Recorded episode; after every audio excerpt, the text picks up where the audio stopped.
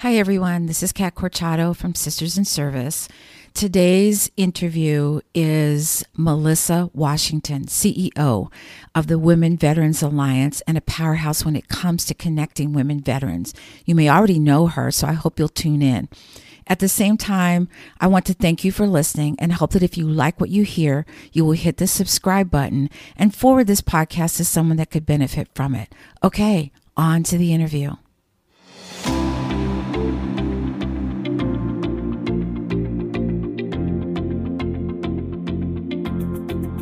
Welcome to another segment of Sisters in Service. I am your host, Kat Corchado. Our guest today is Melissa Washington, a Navy veteran, CEO, and founder of the Women's Veteran Alliance.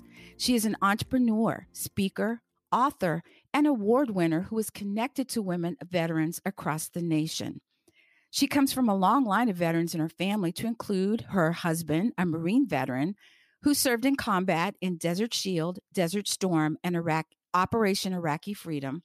Her father, who is a Vietnam veteran, is a Bronze Star recipient, and her grandfather is a World War II Army Air Corps/Air Force veteran who flew 37 missions over Germany. He is also the recipient of the Bronze Star and the Air Medal. She has also been featured on television with ABC, CBS, and Fox News, The Dr. Phil Show, Lifetime Channel, and more. Sisters in Service, help me welcome Melissa Washington. Melissa, welcome to Sisters in Service. Thank you, Kat. I'm very excited to be here, and I'm very excited to be on part of your new endeavor. Well, thank you. I read your bio and I was like, oh my gosh, some of this I didn't even know. You know, you're so like down to earth and everything, where you could just be like, you know, I'm only taking autographs on this day, you know, and I'm only. No, trust me, I got people lined up that want to be my manager.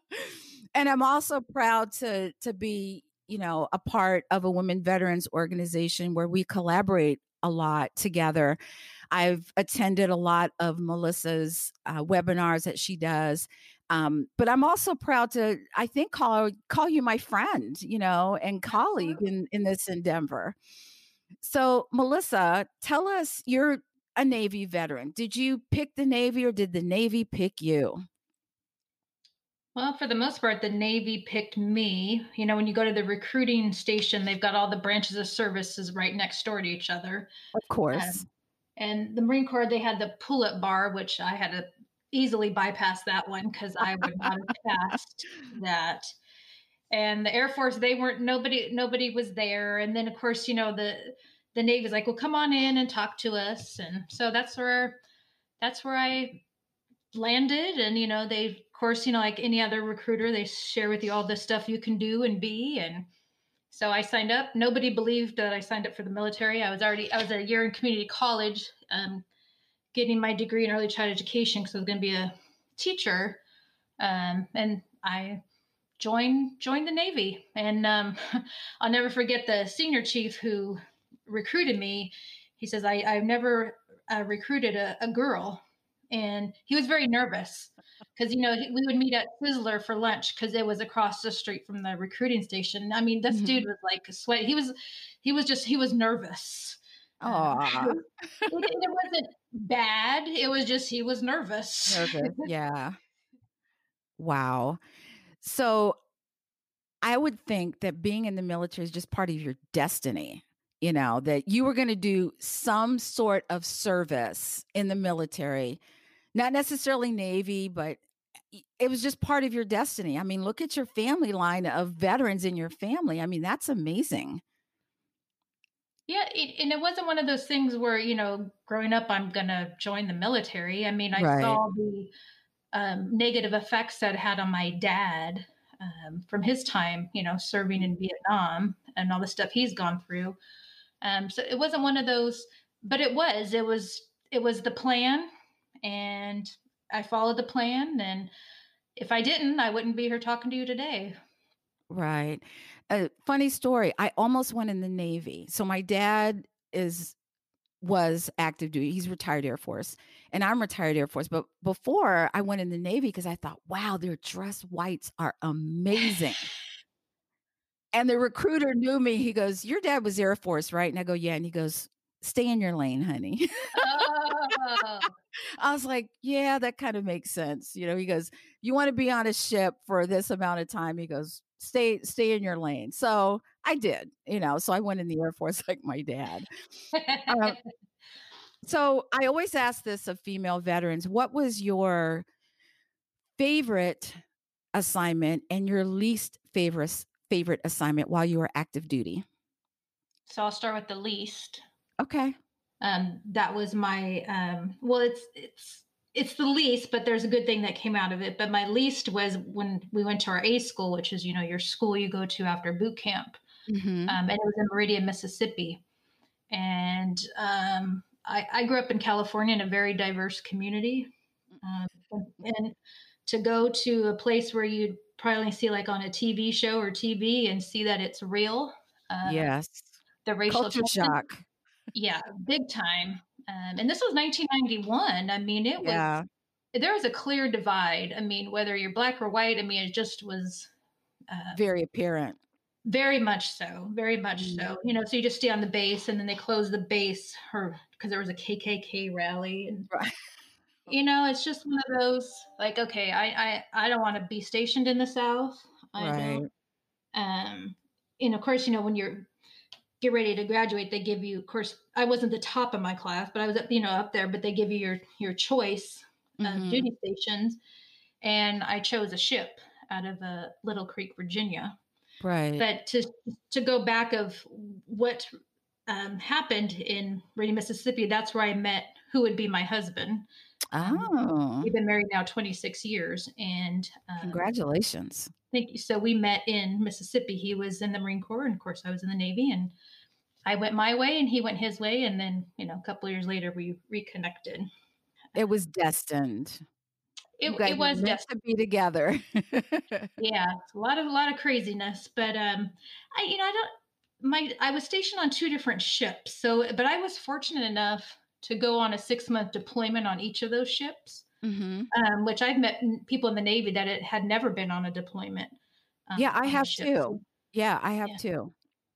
And it was real funny because this one guy, I was on a panel a few years ago, and this one guy, he had just retired from the Navy, and he was kind of cocky, you know, blah, blah, blah.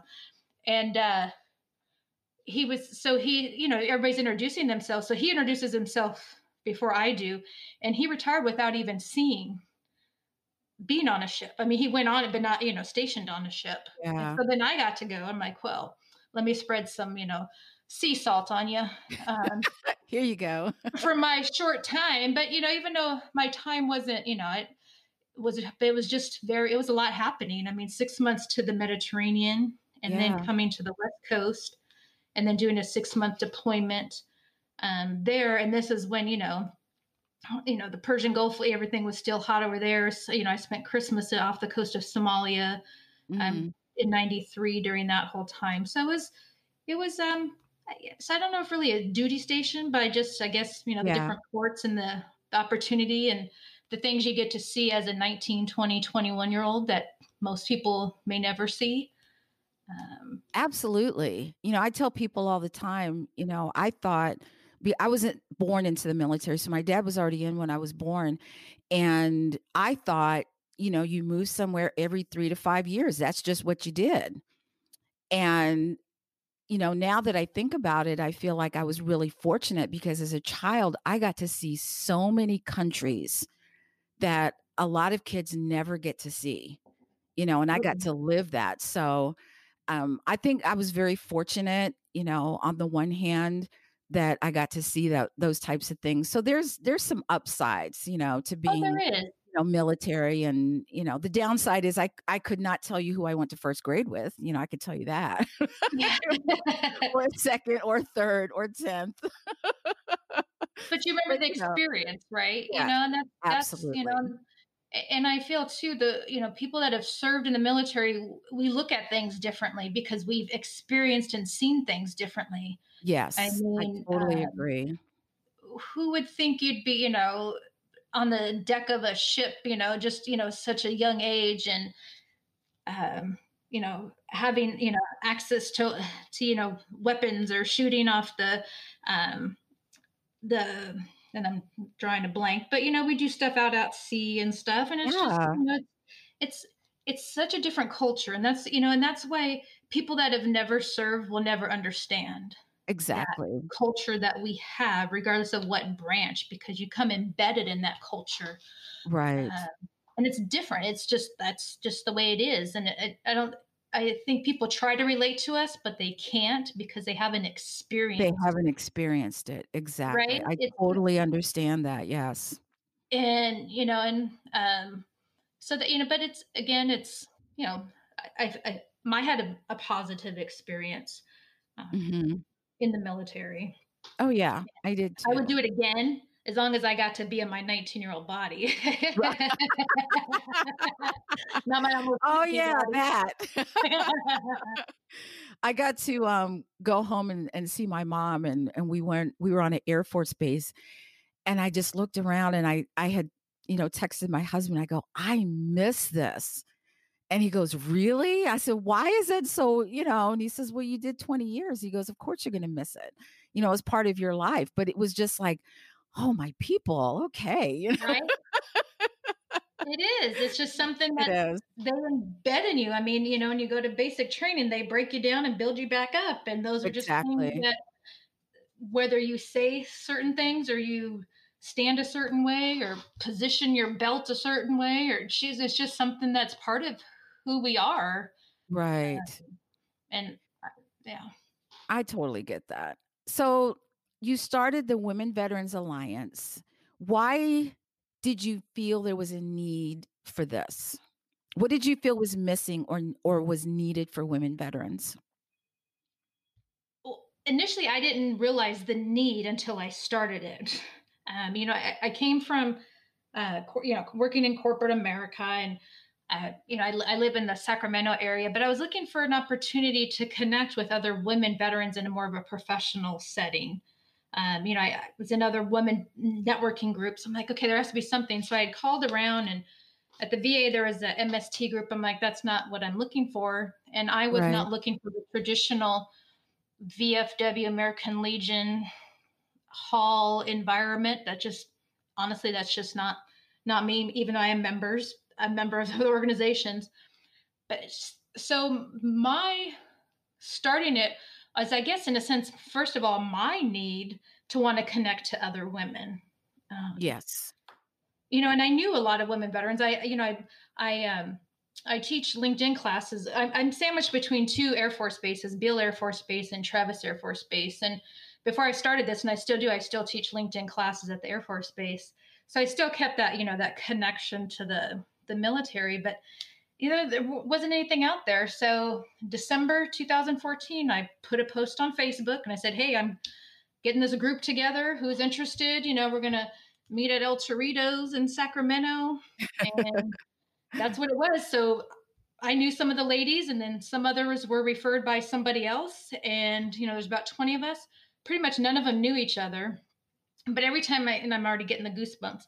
Every time I think about that night, you know, here we are. You know, we're in this Mexican restaurant, and then they give us an area. It's not completely like closed off, but this is this long table, right? Right. And we're there, you know, eating, you know, drinking. We're just shooting the shit, if you have to bleep that out. But, you know, it's just one of those things, right? We're just everybody, and there's officer enlisted, all branches. And everybody's like, wow, you know, this is something that I needed. For this. And it's like, okay. And that's where it started. And I tell people, this was just a hobby. This was, you know, I had my own speaking business. I just launched my book the previous year. Right. I'm like, I can get women together, you know, once a month for dinner and find a speaker. And then it kept growing and growing. Wow. It was just one of those months. So we agreed, okay, let's meet the third Thursday of the month. Mm-hmm. And then they just kept coming. And it was organic. It wasn't like something you're like, yeah, let's just do this, you know, and then all of a sudden you're like, okay, oh crap, it's getting bigger. It is. But it was so interesting because, I mean, one of the ladies came and she was serious. She says, I thought I was the only woman veteran in Sacramento. I mean, she was like dead on serious. So that's how she felt. Yeah. Well, I think that's how a lot of women feel. I mean, that's one of the things that women are dealing with even today is that feeling of isolation because women don't self-identify. So if I'm talking to you and you don't have anything on or you don't say anything that signals that you're a female veteran, I would never know. And so that's why I feel like, you know, what you're doing and what other organizations are doing is still so needed today. Oh, and definitely. Yeah. And I didn't realize again, when I started the need, and then I realized the need because I'm here talking to these women and, you know, of course we all share similar experiences. Some of us have very different experiences. And just to hear and to see and to listen, to women and their stories and their struggles and where they are. And, you know, a lot of them, you know, are working or they're going to school or they're, you know, they're owning their own business or they're, you know, might be looking for some help. But it's just, we are a reflection of society, right? Of yes. people. So, and then again, being in Sacramento, again, being a very diverse area as well, in community. So I just kept going with this and it was just one of those things. And I'm an entrepreneur at heart. I mean, I was like, okay, what can we do? So it became, okay, now let's have official name. Now I got to get a website. Now I'm going to get Facebook. Right? And it just kept growing. It did. And then it's like, okay, now I got to get a logo. So I had to get, you know, so it's all these things. And it's like, but how do you fund something like this? Because there's a cost. I mean, even though people, even nonprofits, they're business. So I'll just say it, just any business, right? Whether your tax entity is nonprofit or not, it's a business. So you have to set it up. And I was already in. I was already jumped in. I was already in the deep end. Not bad because I can swim, but I was in. Right. I couldn't get out. I mean, I could have and just stopped and say, okay, I'm done. But it's like, how can I continue to do what I do? But also, how can we make this so it's a sustainable organization that can continue to help women locally, but also to the need nationally? Because here are these women, they're telling the other women that they serve with, oh, we, you know, we're doing this and we're doing that with that. So that was just, you know, honestly, if I put a business plan together to do this, I probably would not have done it. Just looking at, okay, how do we make money to do this? You're like, honestly, whoa, let me put this over on the side. Yeah. But I was so into, I mean, still, I mean, I get up every morning and it's like, I serve. I mean, that's, yes, I'm here.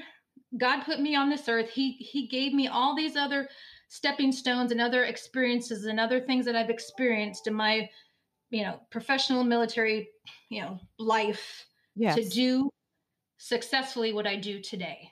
Right. Because had I not had those experiences or those people that I've been connected to, I wouldn't be as successful. Would be no Women Veterans Alliance. Yeah, absolutely. You know, I've started other networking groups before, so I, you know, I knew that, but this is, you know, this is a niche. This is a niche market, right? So we're like, how do you cater to a niche market?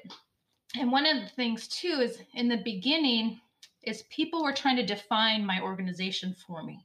Mm-hmm. So, and what I mean by that is where they want you to be like everything, right? They want you to solve women veteran homelessness. They want you to solve military sexual trauma. They want you to, you know, they want you to find, you know, lower the unemployment rate for women veterans. It's just, you know, it's a lot.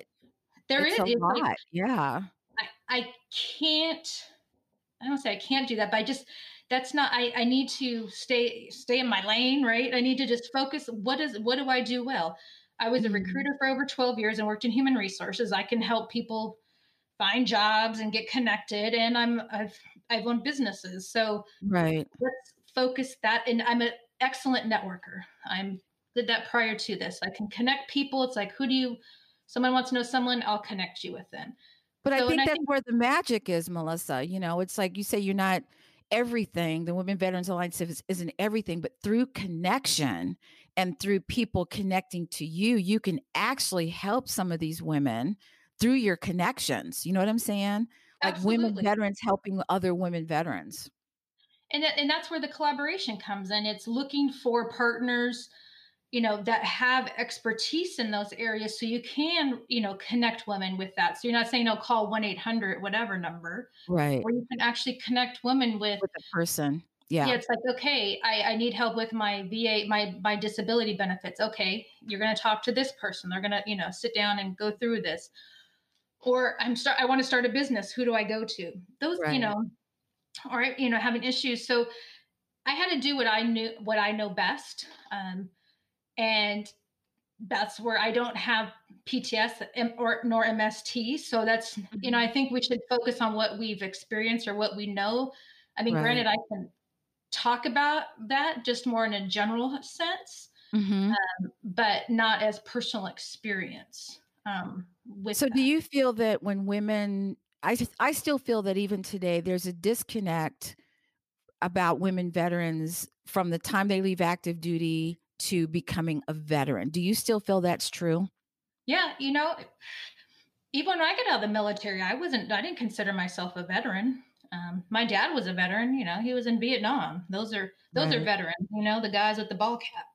That, you know, that wasn't me, but also my situation was a little unique. I literally walked off the ship. 30 days later, I married my husband, and then 30 days later he deployed. I mean, that's the beginning of our marriage, was a 6-month deployment.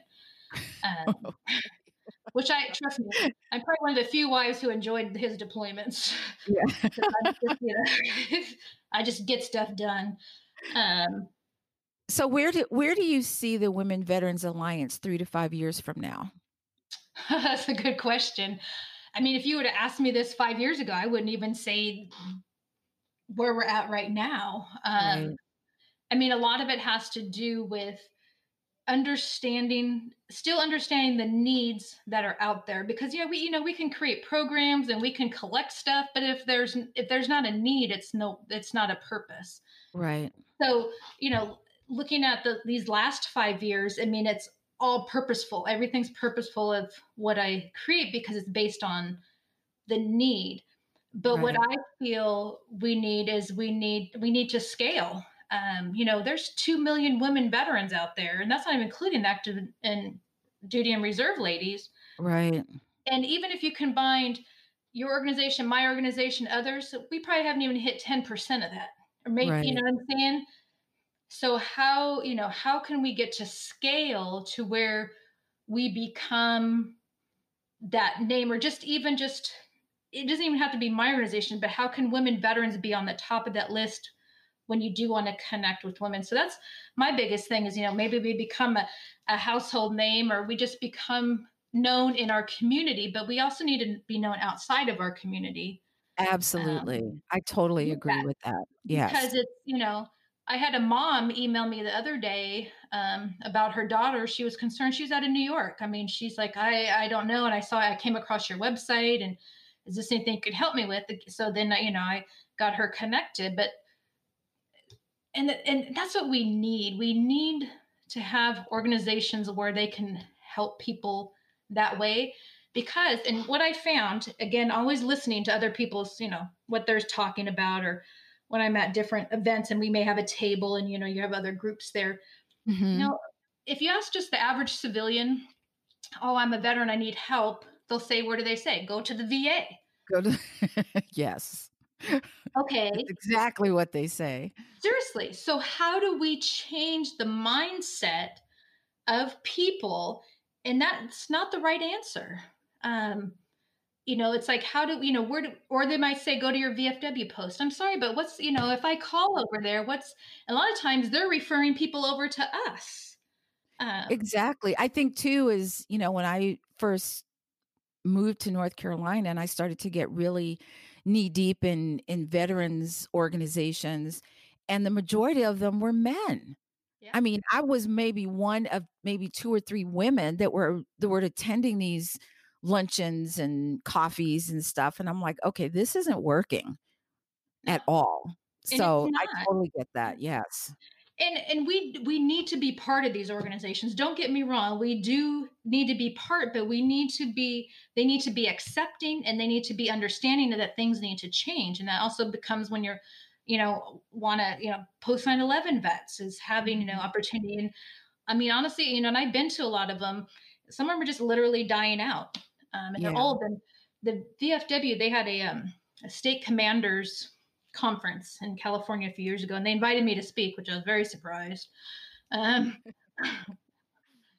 So here I am standing up there looking at, maybe there was 4 women in there, maybe several people of color, and they're all just a bunch of old white dudes. Yeah. And many of them were kind of asleep when I was talking. So I had to hit the podium.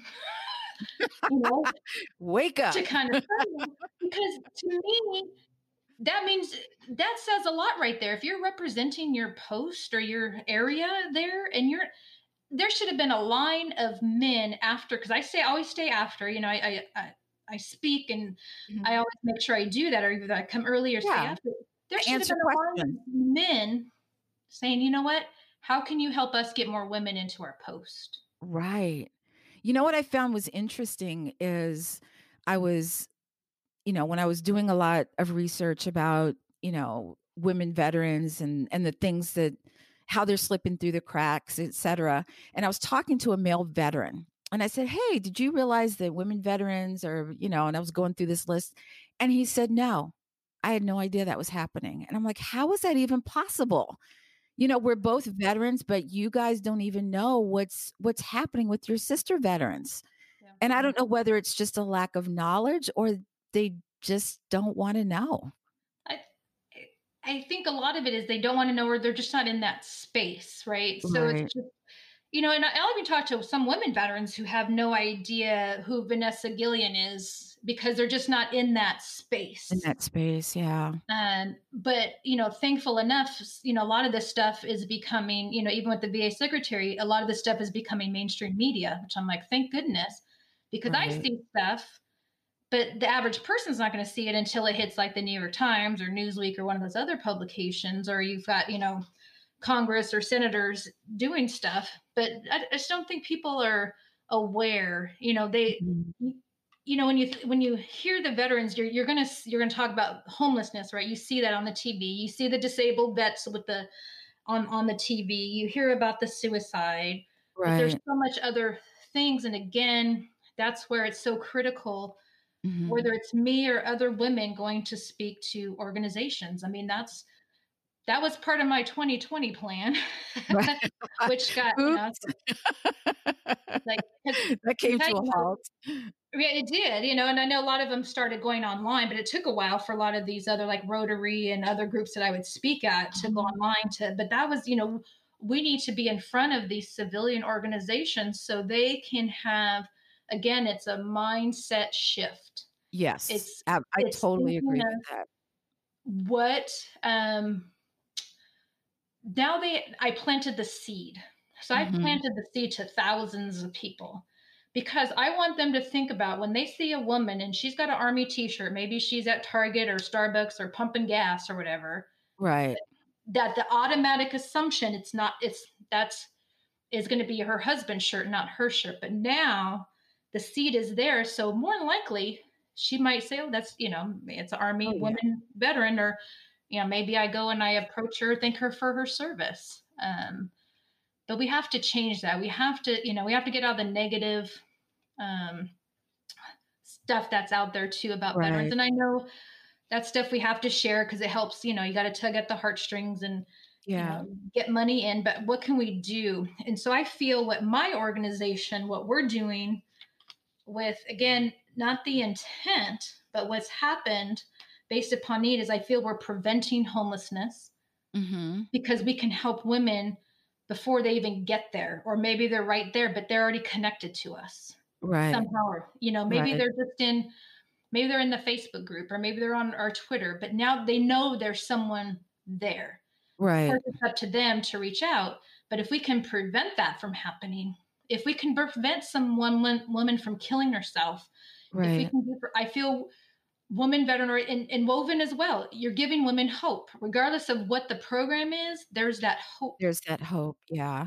Well, I know one of the things that stood out for me when I was reading your bio is that you had collaborated with the James R. Morrison Photography for the What Does a Woman Veteran Look Like? Project. And the reason that stood out to me is because more and more women are being told by others that they don't look like a veteran. Yeah. It sounds totally ridiculous, doesn't it? It's like, I don't know. What do you mean? I don't understand. But tell us how that collaboration came about. Absolutely. So I've known James and Mara, his wife, for prior to me even starting the organization. And we were at lunch. I mean, this is actually the first year that I started, and we were having a conversation because people have asked me again, when I go to speak, well, what does a woman veteran look like? Well, you know what? She looks like me. She could look like her.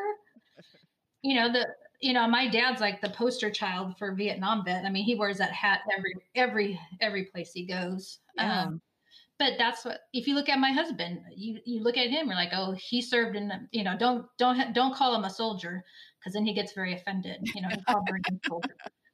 But he has that look. I mean, the haircut, his, different demeanor, but what are we supposed, we don't all look like, Demi Moore and G.I. Jane, right? Oh yeah, absolutely. So that's the thing. Again, that's why we have to change that narrative and the way people look at us, because they don't take us seriously. Just like, I had a friend of mine, retired Marine, she got challenged in a job interview. He said, you didn't serve in the Marine Corps, and I'm sure this happens more often than not, where our time in the service is being challenged. Yeah. That's such a slap in the face too. It is. And especially if they didn't serve. I know. You're like, wait a minute, what? That was my first thing. Did you serve? So we're talking about that, and he's a photographer, and he has his photography business. And he said, well, what if we, photograph these women, but more so, what if we create these portraits of women? So it's not just, hey, here's the, the background and we're going to snap your picture. And yes. So he created, if you've seen them, they're portraits. They're taking their current, wherever they, they work or whatever they're passionate about, their kids, their time in service, and they incorporated all these things into these portraits, but also the women got to tell their stories. Yes. And so that was initially started just as a portrait display, then became a book. So we now have two books. So far 20 women in these two books. And of course, with 2020, our plan was to photograph 10 more women. And we had them all lined up. We had to push that back till next year because we want to get the 30 and make it into one book. Just making sure we're showing the diversity of women. So that portrait display, I mean, it's been on different colleges. Last November, for 2 weeks, it sat in the Sacramento City Hall Rotunda. Wow. And what was really cool about that is one of the kids of the mom that was in there, they had a field trip. So he got to show all the kids in his class his mom, because her parents were there. Oh, that's amazing. I love that. So it's just impactful, we were at the state fair last year, and they had different displays, and we had some of the women that were featured in there to be able to talk. So here's somebody, they're standing there reading the story, and then they look the picture, and then here's the real person. So they got to interact, and that's what we need. They need to see women, what they're doing, who they are, their challenges, right. Their accomplishments, and just, all the good things because we continue to serve after we get out. Yes. Somehow, some way, it doesn't have to be a formal organization, but that's just embedded in us to continue to serve our community. That's why, a lot of people transition into government work. Right. Serving. So next year, hopefully we'll have our next 10 women, and we have, and I'm hoping she stays on. We have a World War II vet. She's 95. She was our first one to photograph in March. But again, we had to shut everything down, so they couldn't. I would love to talk to her, man. Just the stories. Those women who served before us. That must be amazing. And you could actually, so I had our first unconference in 2016. She was actually one of our speakers. And it's on YouTube, her clip of her talking. And she's this petite little lady very, very rambunctious, and she's got, you know, just some great stories to tell when she served. So I know you mentioned being an author. Tell us a little bit about your book. Yeah, so my book, Get Back to Work.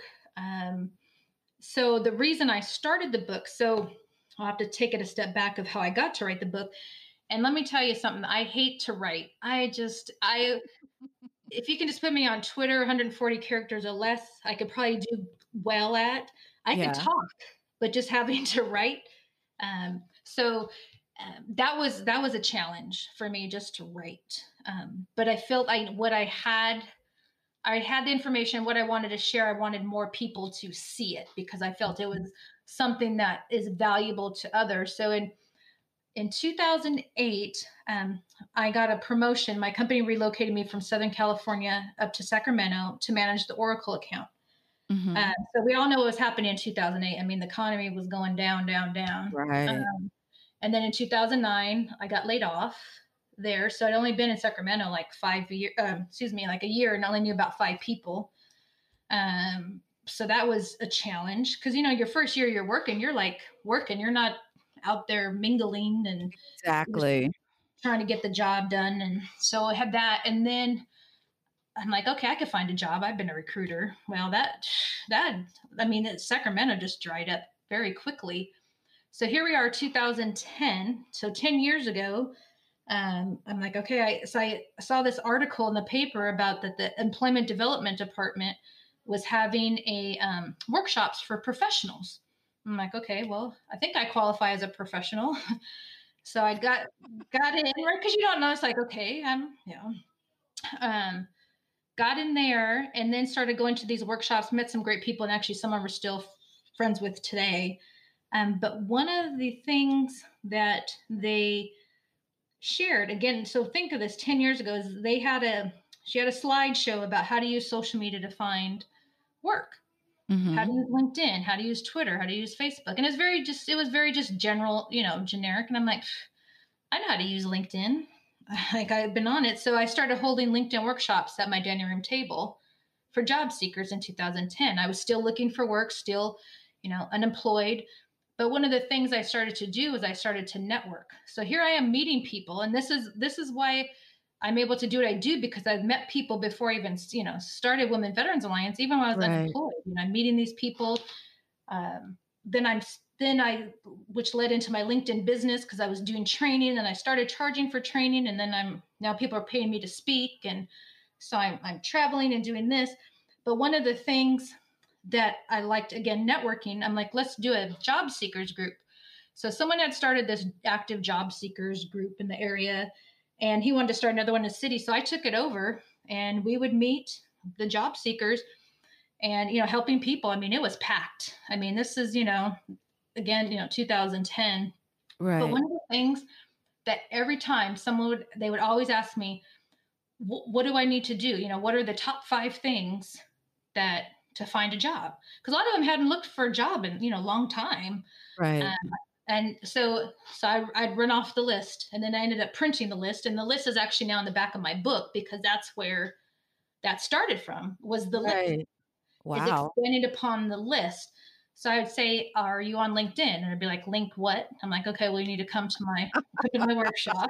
Link who? Get you on there.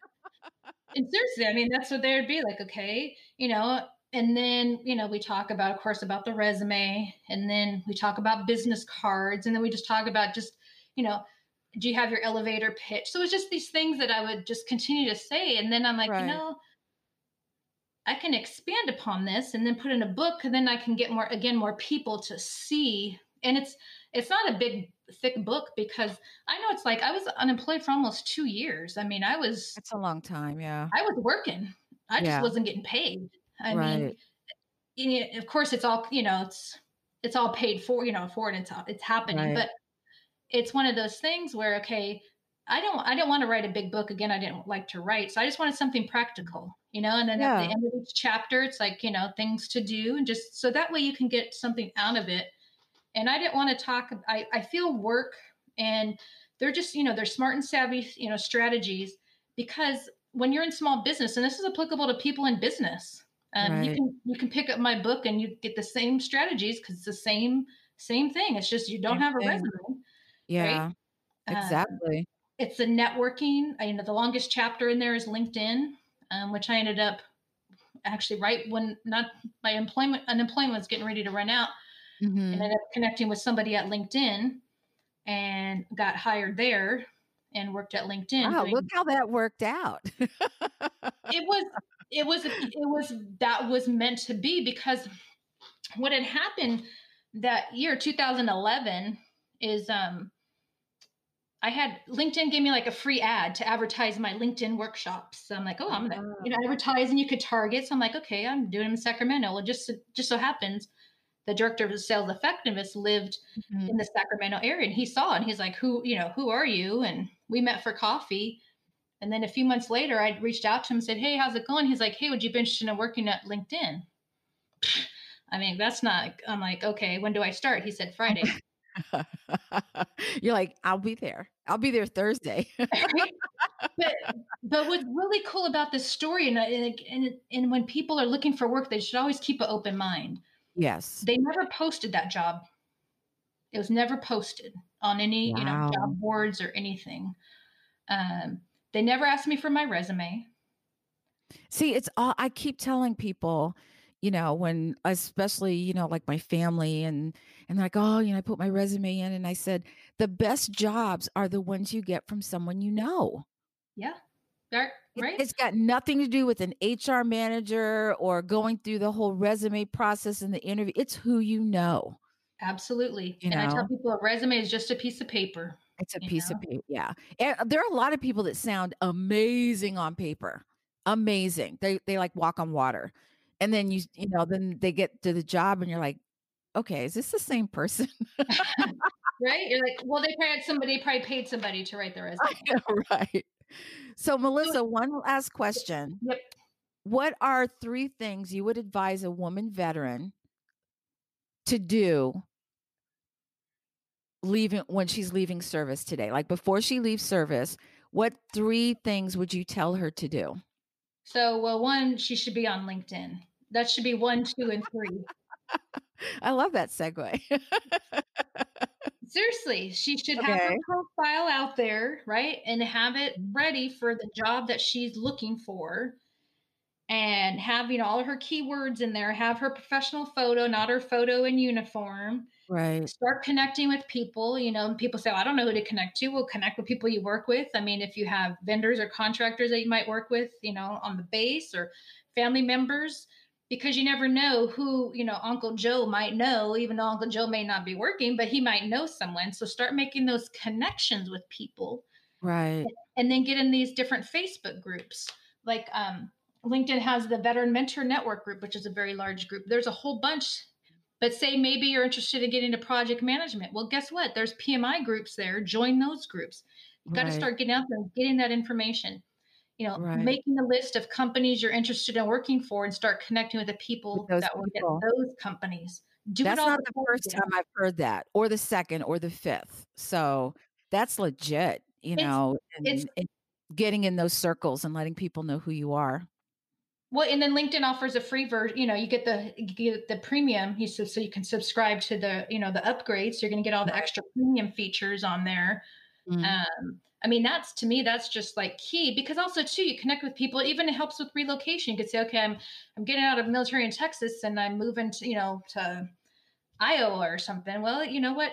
I mean, Facebook can help you to people, but also on LinkedIn, you can say, hey, I'm relocating to Iowa. Does anybody know any businesses or people or I'm looking for opportunity. And it's, I tell people, it's not like you're looking for a job, but you're looking for those connections. Right. There. So that's my 1, 2, 3. So where can people find you? Where can they find out more information about the Women Veterans Alliance if they want to look it up? Can you give us some contact info? Absolutely. So we are on all social media platforms, Facebook, LinkedIn, Twitter, Pinterest, Instagram. We're on all of them. YouTube, you can subscribe to our YouTube channel. And honestly, I just tell people, just Google Women Veterans Alliance. I 100% guarantee it will pop up. Yes, it will. Google my name. I'm the blonde, if you see a different picture. But yes. Google is your friend. Well, Melissa, thank you so much for being part of our show today. And I so appreciate your time. I hope that everyone listening got some information that they can use, especially about LinkedIn. And if you have any questions, please feel free to reach out to Melissa and Women Veterans Alliance. So thank you so much for listening. Until next time, please take care of each other, and we'll speak again soon. Do you find it difficult to come up with content ideas for your podcast? Or perhaps you've gotten stuck doing an interview with a guest where you just have nothing to ask anymore? Try Poddex today. Poddex is the best all-in-one podcast idea generation tool. You get everything from episode ideas to interesting conversation starters for interviews, engaging discussions for your live streams, and even social media content ideas. With this tool, you don't have to spend weeks trying to come up with content for an episode or unique questions for your guests. Just shuffle the cards and pick one at random, hit the record button, and get started.